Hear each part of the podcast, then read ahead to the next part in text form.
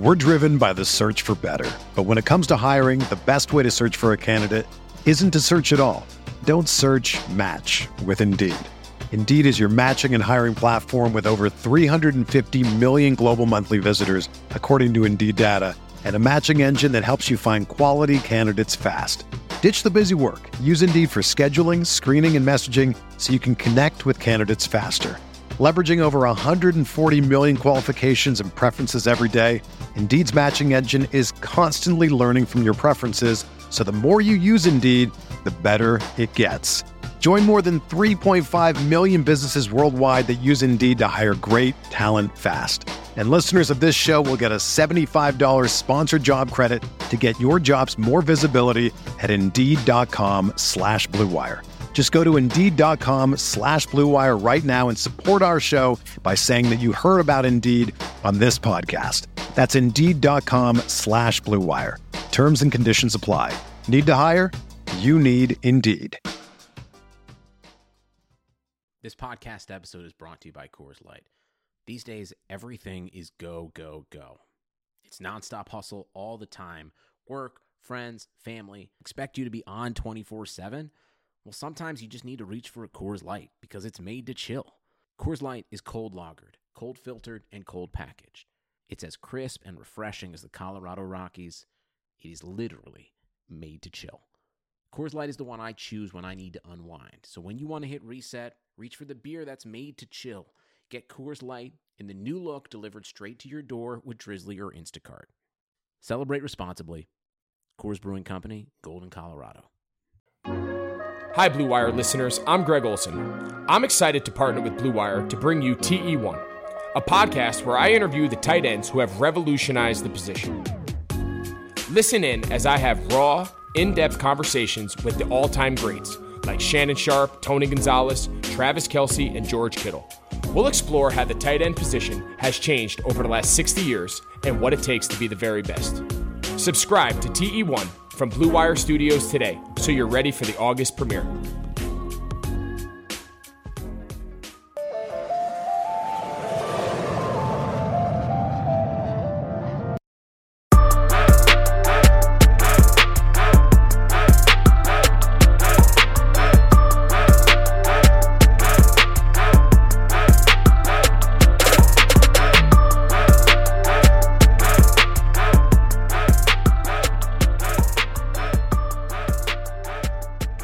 What's up, guys? Welcome into another edition of Bogey Free.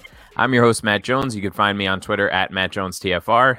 Uh, and if you caught the episode with Eric earlier in the week, uh, you this format should be pretty familiar. But I wanted to uh, to pick the brain of uh, some more smart uh, some more smart golf betting people, and who better to go to than the man known as Smart Golf Bets himself, Mike Miller. Uh, you can check out his site greensquare.golf. Uh, it's sort of like a you know, a, I guess a, a one stop shop uh, for basically any golf event, any tour uh, that you could possibly think of. Um, so, Mike, thanks for thanks for coming on today. How we doing? Hey, thanks, Matt. All good. Sitting in the dark out here, so apologies for the uh, lighting effects. Oh no, no worries at all, man. East um, Africa. Yeah, yeah. So it's what eight around eight o'clock your time right now. Yeah, yeah, so we I I'm hopping on for a rare afternoon show. Uh and uh we we're I think you're my first uh not first international guest, but definitely uh first non North American guest. We we've had a, a, few Canadians on the show before, but uh but never anybody uh across any oceans or anything. Oh, I'm very honored. I mean, Canadians are just de facto Americans anyway, aren't they?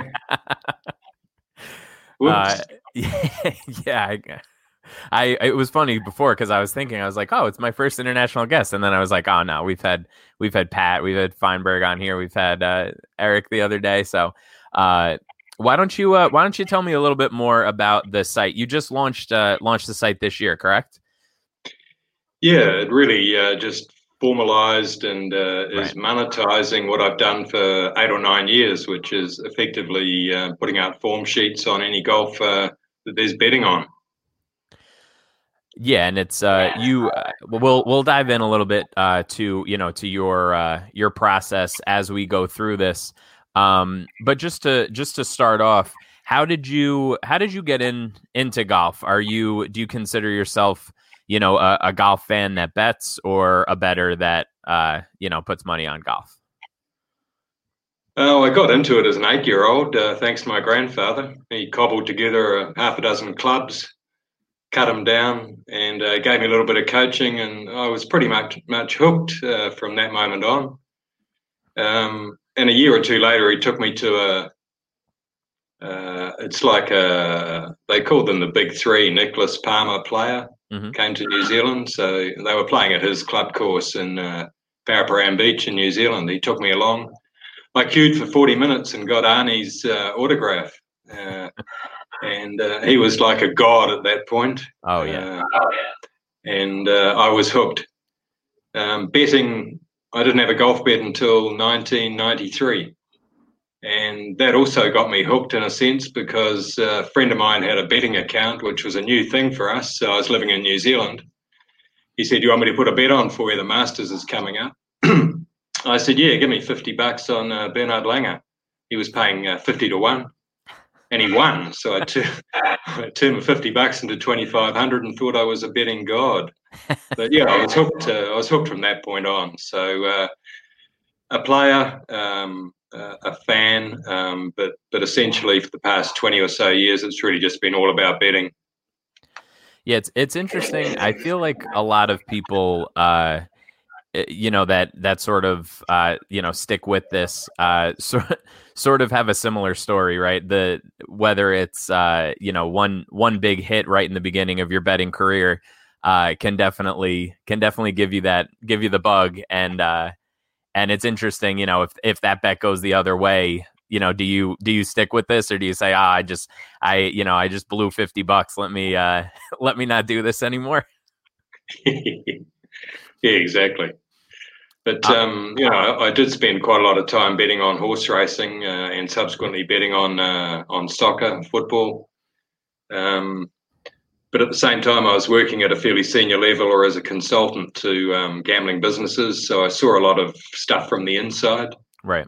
And um, I was really struggling to make enough money, particularly at soccer, which I did full time for eighteen months. I was making about three grand a month back around 2000 but I was working about 16, 18 hours a day to do it. so I uh, decided to get a real job for a while and uh, and uh, just bet on golf. And I mean, I guess uh, no, nobody could really argue that that uh, that that didn't work out uh, pretty pretty well for you so far. Um, so it's you know, talk me through. You know, obviously you have all of these, all the stats, um, and you you track uh, you track form for uh, an insane amount of of golfers on your site. Um, what uh, I I asked the same question to Eric uh, Patterson in the beginning of the week.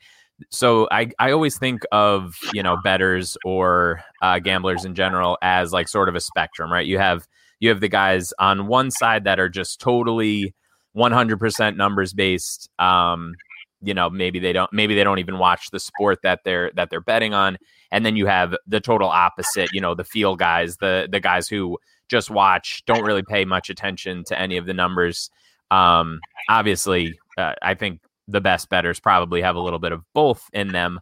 Uh, but but how would you describe the way that you uh, you know the way that you figure out like where where are you going uh, you know for a given bet well i mean for me i'm 100% numbers um, but probably not the numbers that people would necessarily expect um, because I don't uh, refer to or use uh, shot statistics.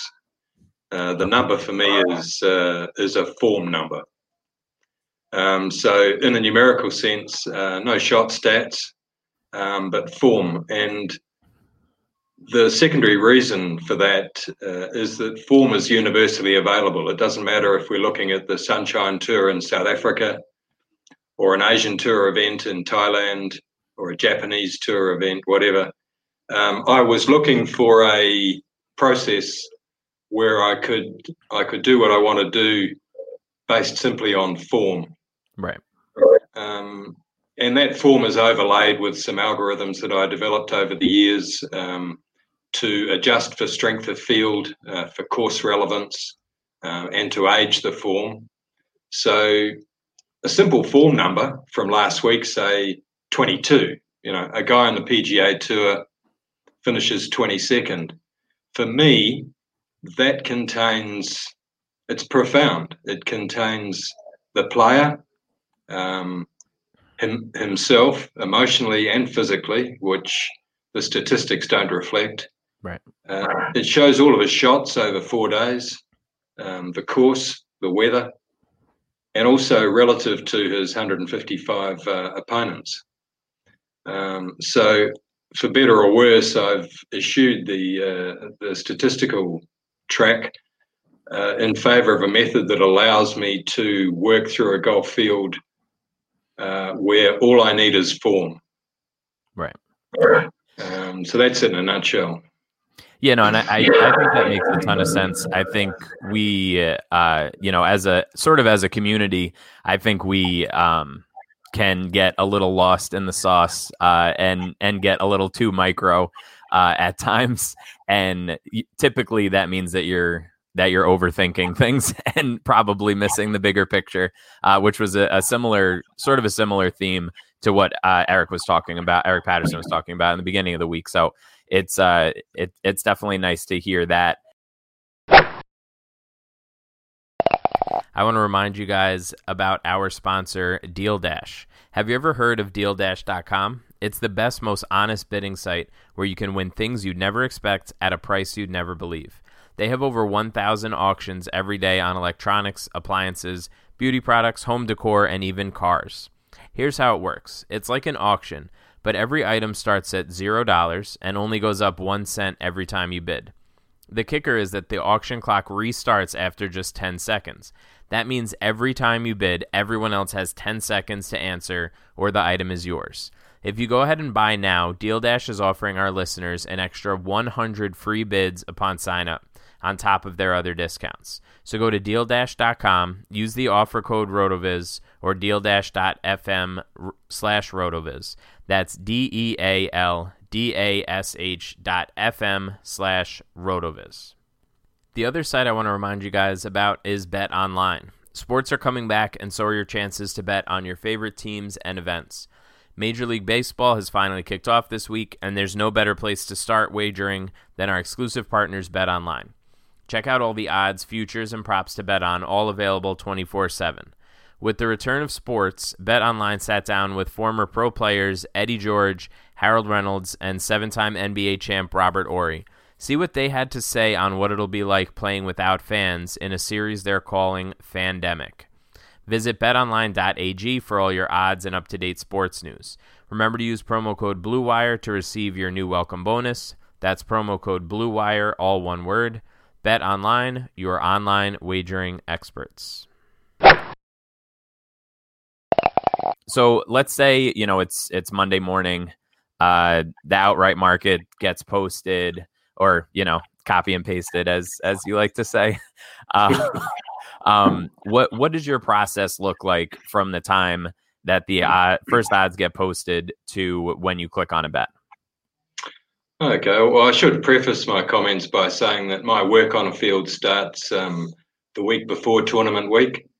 Um, varies by tour, but Tuesday, Wednesday, Thursday, or Friday, um, you can get your hands on the bulk of the final field. Right. Um, so I'm setting that field up in my database as soon as it's available. European tour maybe uh, Tuesday, the week before. Um, Japan or Korea maybe Thursday, Friday. Um, all the PGA tours come out Friday afternoon. Right. Uh, so I plug all of those players into my database. And I then refer to two things which we reflect on uh, Green Square, for example. Um, and those are the, the tournament history and the people who have placed in that tournament. Mm-hmm. So I try and just get a mental picture of um, what uh, what the tournament is all about. You know, if I see guys who have won it, like um, Bryson, DJ, Rory, I'm immediately thinking in my mind maybe this track uh, uh, needs quality players, or maybe it needs long drivers. Mm-hmm. Um, but I'm just trying to paint a mental picture of the tournament, and then I uh, I run my software, excuse me, there's a truck just pulled up outside. no worries. Uh, I run my software on that field, and that produces uh, a set of odds, um, just raw, straight out of the database. Uh, there's a bunch of things that feed into it, obviously form, uh, but also world golf rankings and so on. Um, so that's my raw set of numbers, and then as soon as the markets open, I import one or two sets of bookmaker prices and line them up alongside mine and then I run through the entire field and try and explain the differences to myself. I rate a guy 40 to 1, the bookmakers have him 80. Are they insane or was I wrong? Um, and it goes both ways. Sometimes I decide in the end that the bookmakers have priced the guy wrong. Uh, sometimes I've decided that uh, my software has been a bit over ambitious and I'll tweak the price closer to the market. Um, so in the end, I finish up with uh, uh, my own set of prices. And uh, in the course of doing that, I've narrowed the field down from 156 or 144 uh, down to two or six or 12 players. Um, and those those players are my focus for the uh, for the betting week ahead. If I if I was a fantasy player, um, I'd probably be working out salaries instead of um, instead of odds, right? and probably trying to predict um, uh, ownership levels. Um, but for me, as a pure better, um, I'm just looking for value in the prices, and I'm looking at. Uh, I don't want to get too technical here, but um, I effectively attach a, a win probability to every player, which is which is sort of what a price is. Right. So if I rate a guy 50 to 1 and the market is 70 to 1, that's about a half a percent difference in probability, or the difference between 28 to 1 and 33 to 1, or the difference between 175 to 1 and 1,000 to 1. Um, below that differential, I'm not interested at all. Um, but if I rate a player 33 to 1 and the bookmakers open 66 to 1, um, I'm very interested. Right. So that that's essentially the process. Uh, I I do my own prices, and and I think it's important uh, for serious uh, bettors to do that. Yeah, no, I, I think that that's. I think that you would probably uh, find a lot of people um, generally doing that. I I have a slightly different process in that um or I I would imagine it's a little bit of a different process for uh you know, for for the DraftKings stuff, the fantasy DFS side of things. But um, you know, I I actually predict what I think their price should be uh, salary wise. So I definitely uh, I, I, like hearing you say that because that makes me feel like maybe I'm on the right, on the right track here. Um, how how do you view? Uh, I I didn't throw this on the show sheet, but just hearing you talk about it a little bit, what where do you sort of like draw the line where uh you know uh, as far as like longer term form where do you just say this is no this is no longer relevant is there like a, a strict cutoff or it does it sort of vary well it's written into my software and it doesn't look at anything older than two years okay um, so it's a little bit like the official world golf rankings in that respect and right. the, the, the form is aged over a two year period. So a, a form data point from one and a half years ago might only count for 15% of the value of a form data point from last week or three weeks ago. Yeah, no, and I think that's important. I think that um, that's that's definitely a difficult balance to strike, right? When you get these guys like the you know the Morikawas and the and the Hovlands and the Wolffs of the world that just like burst out onto the scene. Um, have you found that these these young guys that get started uh, like super hot, have you found that there's um, a bit of a lag where maybe you you aren't able to catch up right away, or is that something that you kind of manually go in and say, oh, you know what, I I know X, Y, and Z about this guy, so I think mm-hmm. that I need to you know tweak the price that I'm giving them. Um, yeah, it is. It is difficult with those guys coming through, but um, the the results that I record in my database include lower level tours and all right. of the significant amateur events from around the world. So perhaps to some extent they're not as much of a a, a big surprise to me as they would be to just the regular uh, recreational betters. Right. Um, but by the same token, I tend to ignore them completely for quite a number of months in terms of investing my own money. Um, you know, a lot of commentators and so on are looking for the next Tiger Woods and and the next superstar, and these names get bandied around all the time, and their prices are generally a little bit too short as a result. Right. Um, so I just tend to ignore them and just treat them neutrally. If the market is 33 to 1, I'll say to myself, okay, I'll make that guy 33 to 1 in my model and ignore him. Right. Okay. Yeah, I think that makes sense. That's that's something that I've that I've sort of uh, bounced around and and struggled with. Um, so yeah, that's it's interesting to uh, to see these guys just sort of uh, you know pop onto the scene, uh, like you said, to to the more casual fans. Um, and just you know just see them like Morikawa winning a couple tournaments right in the beginning of his career uh, seems to set him on a pretty pretty good trajectory. But who knows, uh, you know, longer term what we'll actually see from him. Um, so you've talked a little bit, uh, mostly about outright so far. What um, we can do a little uh, a little experiment here, a little game of uh, of fuck Mary Kill. So we have head to heads, we have outrights, and we have T twenties.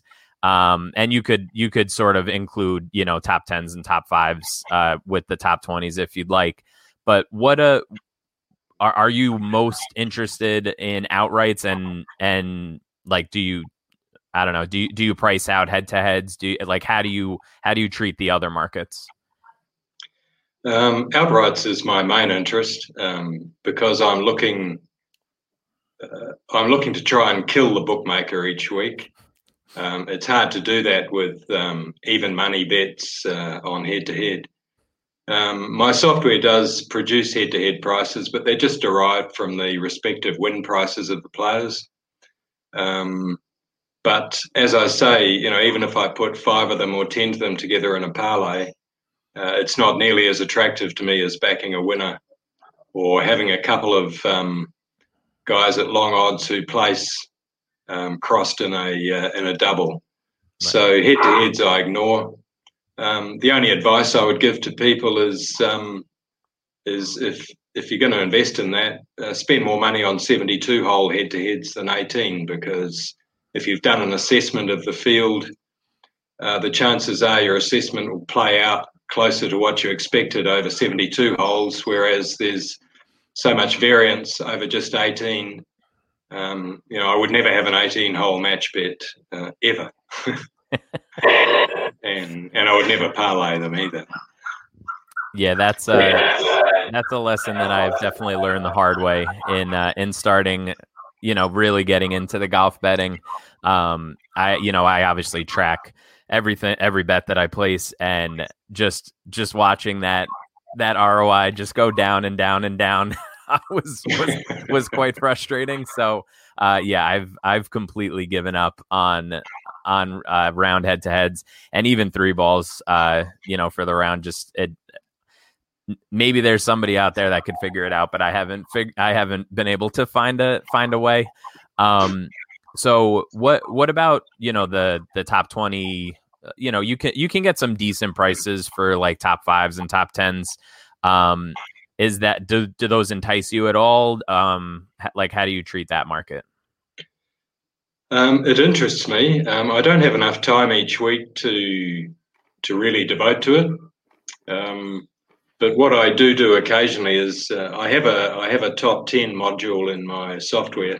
So i occasionally run a top 10 market.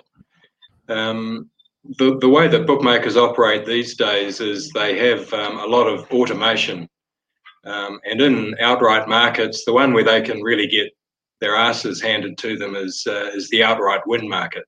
Mm. Um, but nobody's generally going to kill them on place betting because the prices are so much lower, obviously. Right. Um, but what bookmakers tend to do is is take the win price and then apply a little simple algorithm to it to derive their top five, top ten, top twenty, top forty prices. So, from my point of view, if their win price is a little bit wrong, um, their place price will be a little bit wrong. Right. Um, and then you overlay that with the fact that there are players who place quite a bit who don't win. Um, maybe a Tony Finau. Um, there, are, yeah. there are a lot of guys like that. He's probably the topical one this week. Yes. Uh, but yes. There, are, there are a lot of guys whose place probability is completely unrelated to their win probability. Um, but we have all these bookmakers uh, just churning out the, their standard vanilla product where those place prices are derived from the win price. So I think there's an angle there. And every now and then I'll go in and I'll um, I'll double two long shots together for top 20, maybe five to one. Right. Um, right. So, you know, you're looking at uh, 25 to $40 back for each dollar invested if they can both place top 20. So you only need to be right twice a year to break even. so that's something I'd like to do more of if I had more time. But for me, it's mainly about uh, outright win betting. Um, my approach to that is sort of a three pronged. Um, I will uh, I will back some players to win uh, on the betting exchange Betfair because I'll generally get a better price than with a bookmaker. Right. Um, I'll back a, a, few guys each week um, in a, what's known as a back to lay context, where I will back them at uh, 200, 300, 500, 1,000 to 1, and look to trade out if they can get on the leaderboard at some point during the tournament. Mm-hmm. So if I can back them at 400 and lay them at 80, then I'm happy to do that. Quintuple my money, gone. Don't worry about whether they win or not. Um, but the, that's probably 25% of my betting. The other 75% is um, each way doubles. And I do that across pretty much every tournament that's available every week, sometimes as many as eight, um, which is the reason for having all of this uh, form database across all tours and all their secondary and tertiary tours as well, is just to try and create that little bit of edge where a player who's coming up might be priced 100 to 1 by the bookmakers, and I think uh, he or she may be uh, 40 or 50 to 1 shot. Then I throw all those sorts of players together in cross doubles across three, five, seven, eight tournaments, with the each way component paying five places or six or seven or eight, depending on which bookmaker. Um, so, using that approach, if I can get two of them to place in a week, uh, that'll pay for three weeks, maybe four weeks worth of bets.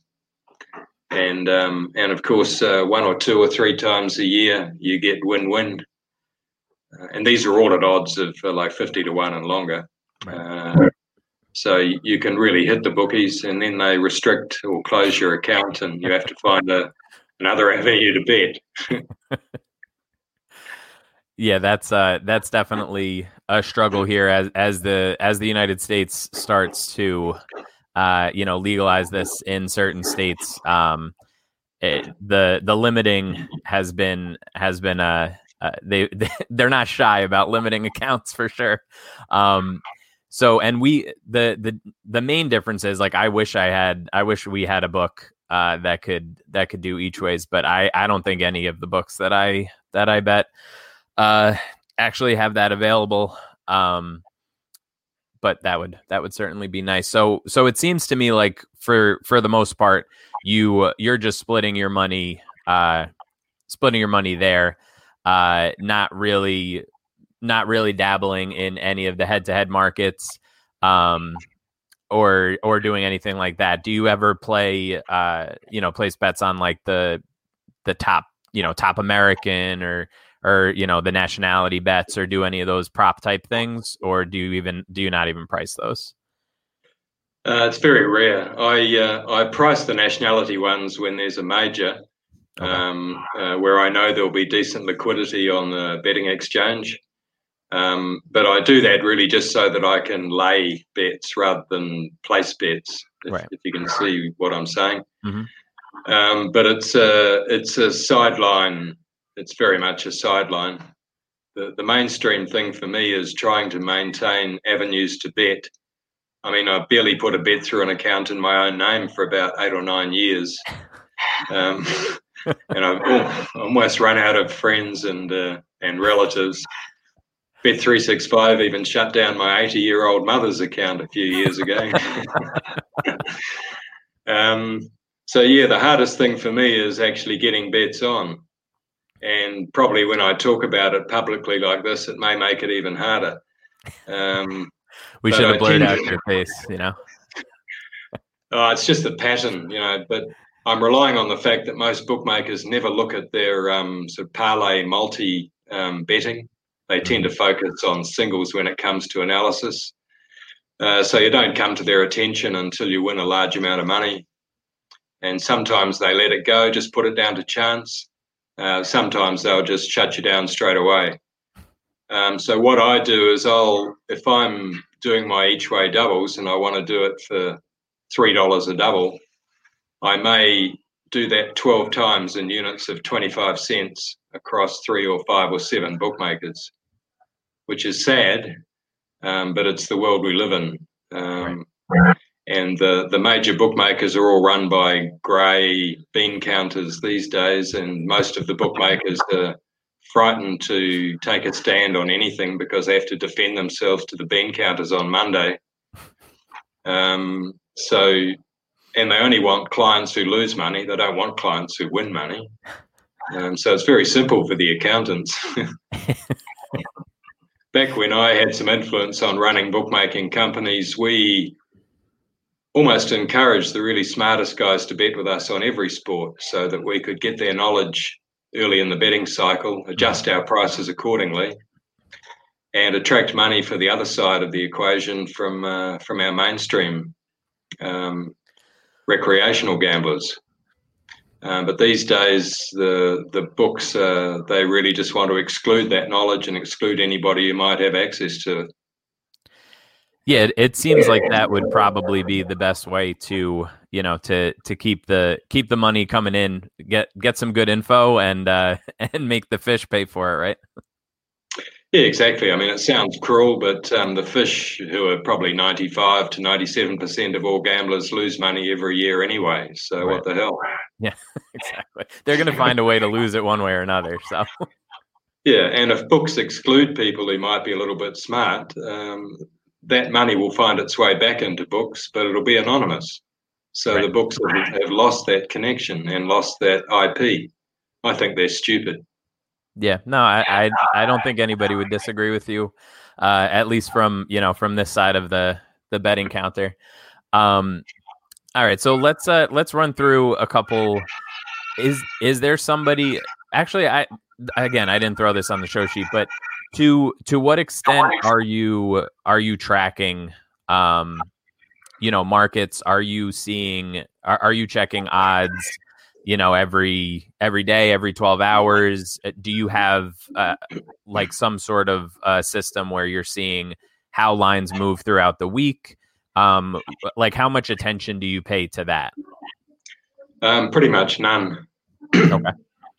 I try and um, have all my work done by monday morning. Uh, then the odds come out. Um, and i'll generally bet soon thereafter except on the exchange where I'll wait till much closer to tee off when there's more liquidity. Right. Um, but really, all the work I do is based on um, trying to get some bets on on a Monday um, before more and more information comes out and more and more market trends become obvious and certain players get their prices cut. Uh, I just want to try and hit as early as possible. I'm a bit hamstrung because I'm wanting to do doubles and some lesser tournaments aren't priced up by the bookmakers until Tuesday. Um, but you know, do the best I can. But I don't take any notice of uh, market moves probably after Monday. Right. So, so all things being equal, you'd rather you'd rather place a bet, you know, 15 minutes after the the lines are posted than anything else. Uh, yes, just provided the lines are there for the tournaments that I want to right. uh, bet on, which is the challenge. So quite often I'll double PGA with Euro on Monday, and then I'll double PGA with Euro with Japan, with South Africa, with Asia, with ladies European on Tuesday. Right. Uh, but at very small stakes, very spread around. Right. So who who on tour right now, um, or maybe maybe the answer to this is somebody lesser known, but who do you think has uh, has made you the most money? It's hard to name an individual player because all of my big collects have been doubles, right? And I don't think I don't think any player has been in two of them. maybe uh, maybe Poom Saksansin from Thailand, who no one will have ever heard of. um, yeah, I don't think there's any individual player. All of my best collects have been where I've had four or five dollars worth of 100 to 1 with 100 to 1, which is like 10,000 to 1 odds. So I'm getting back 45, 50, 55,000. That's happened quite a few times, but a whole bunch of different players. yeah, that... and I actually I actually tend to remember the losses and the and the bad beats much more than the wins. So yeah, so hit hit us with uh with one of your one of your bad beat stories then. How long have you got? okay, Thomas Bjorn, um, Open Championship, maybe 2003.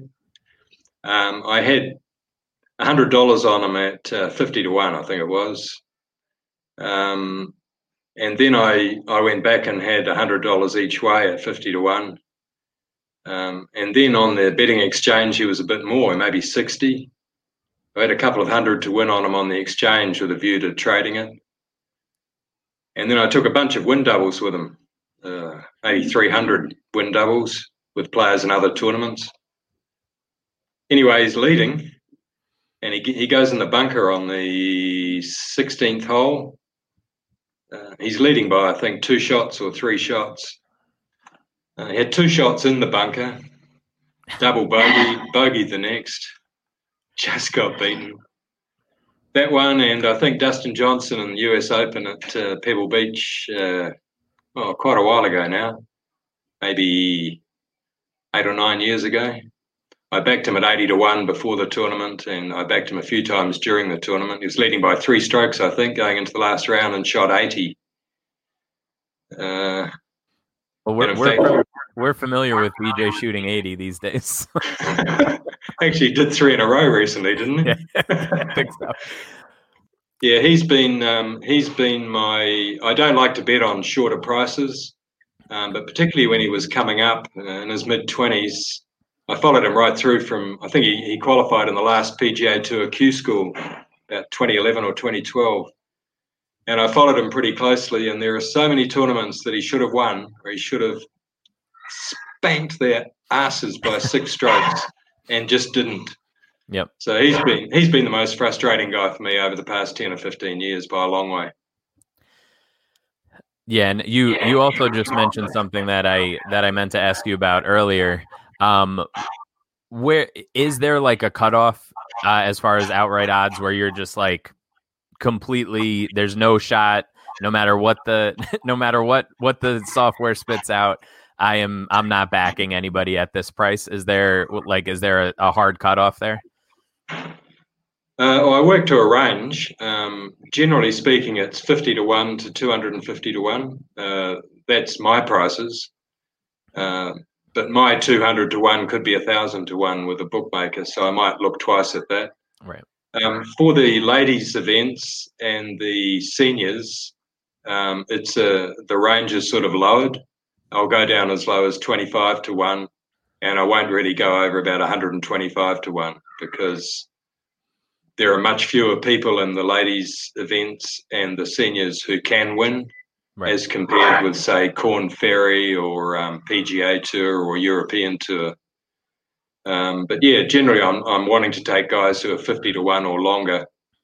Uh, and where the bookmakers are 7,500 to 1 or longer. And then just to uh, to close out again, I, I really appreciate uh, you taking the time tonight over there. You know, this afternoon for me. Um, if it, I'm sure you see a ton of a ton of betting content, uh, you know, across your across your feed and and you know, sort of make its way uh, in into your into your general area. Um, what's like a what's a big mistake that you see uh, that you see people making uh, that you think would be sort of an easy fix? well, the immediate thing that sprang to mind is that all of social media is about vanity. Um, so a lot of a lot of what people, at least in the golf sphere, post is is purely about vanity. And there's a lot of a lot of people who will mention or put on the screen 20 players. You know, these are my big bets, these are my long shots, these are my bombs, these are my top 10s, my top 20s. So, you know, I, I tend to think that's not driven by a professional gambling approach, but more by a, um, a social media vanity approach. Mm-hmm. So that they can come back online during the tournament or afterwards and say, "Hey, look, I had that guy in my uh, in my lineup." Um, so, but in terms of mistakes, I think the, the biggest thing that I saw as a manager of betting companies, uh, I've been a CEO of five and I've professionally consulted to nearly 30. Um, the biggest thing I noticed across all sports is the gamblers who go broke the quickest are the ones who uh, spend the most money backing favourites. Um, so I would discourage people from backing favourites in any sport um, and particularly in golf. Uh, in a football match where there's only maybe three outcomes, or a horse race where there's there's eight or ten uh, horses, you compare that with a 156 horse field in golf. Right. Um, there's so many different ways the favourites can get beaten. So, just as general rule of thumb, I'd say forget about the favourites. If I can get a guy at uh, 100 to one who places, my price is 25 to 1 for him finishing sixth or fourth or second. Um, that's much less of a sweat than uh, Brooks or uh, Rory or JT at 12 to 1 to win right. and pays and pays twice as much. Yep. yeah, so that's my philosophy, and that's why my doubles include all the longer shots. Yeah, no, I, I think that makes a ton of sense. I, I just through my process of, you know, just whether it's being a golf fan since I was younger or uh, you know now building out these these simulators and these models, you just see how how truly difficult it is for any one golfer to to win, you know, even one tournament, let alone you know come from everybody thinking that they're going to win and actually pulling through. So uh, I think that's I think that's definitely important and like cashing a cashing an 11 to 1 Justin Thomas ticket is not quite as uh, quite as appealing as hitting one of these, you know, Michael Thompson bombs from last week or something like that. Oh, absolutely. As long as you can be patient enough to wait for the wind to come along. Yep. Yeah, absolutely. That's why I bet each way because uh, if the winds don't come along, you can still make enough money just from the place place doubles uh, to keep you going without uh, needing to uh, restock your betting bank. Yeah. Which I hate or, doing. I really hate that. Yeah, have, having to uh, having to redeposit, or you know, uh, yeah. you know, sending money to your your eighty year old mother, or whatever. right. I just used a credit card. All right. Well, Mike, I, I really appreciate your time again. Um, if you are uh, if you're in the market for uh, you know tracking form, especially I mean for some of these other tours, um, the information is super hard to come by. Uh, so it's definitely definitely worthwhile to uh, check out greensquare.golf um, and follow Mike on Twitter at Smart Golf Bets. Uh, again, I really appreciate the time, Mike. Thanks for joining me. Hey, thanks for having me on, Matt, and putting me in uh, such esteemed company as the other two guys you're talking to this week. I got a lot of respect for both of them. Yeah, it's gonna. It's a. Th- this is a good little series. I'm glad I I got these three yeses for sure. Okay, thanks a lot, man. Thanks again, Mike. All the best. See ya.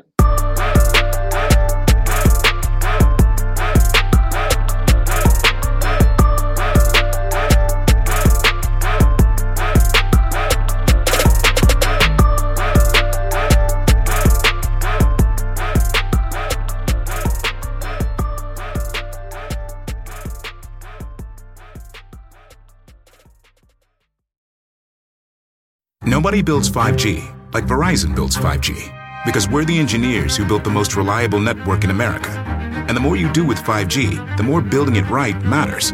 The more your network matters. The more Verizon engineers going the extra mile matters. It's us pushing us. It's Verizon versus Verizon. 5G built right from America's most reliable network. Most reliable based on rankings from RootMetrics second half 2020 U.S. report of three mobile networks. Results may vary. Award is not an endorsement. This is the story of the one. As head of maintenance at a concert hall, he knows the show must always go on. That's why he works behind the scenes, ensuring every light is working, the HVAC is humming, and his facility shines. With Grainger's supplies and solutions for every challenge he faces, plus 24 7 customer support, his venue never misses a beat. Call click grainger.com or just stop by. Granger, for the ones who get it done.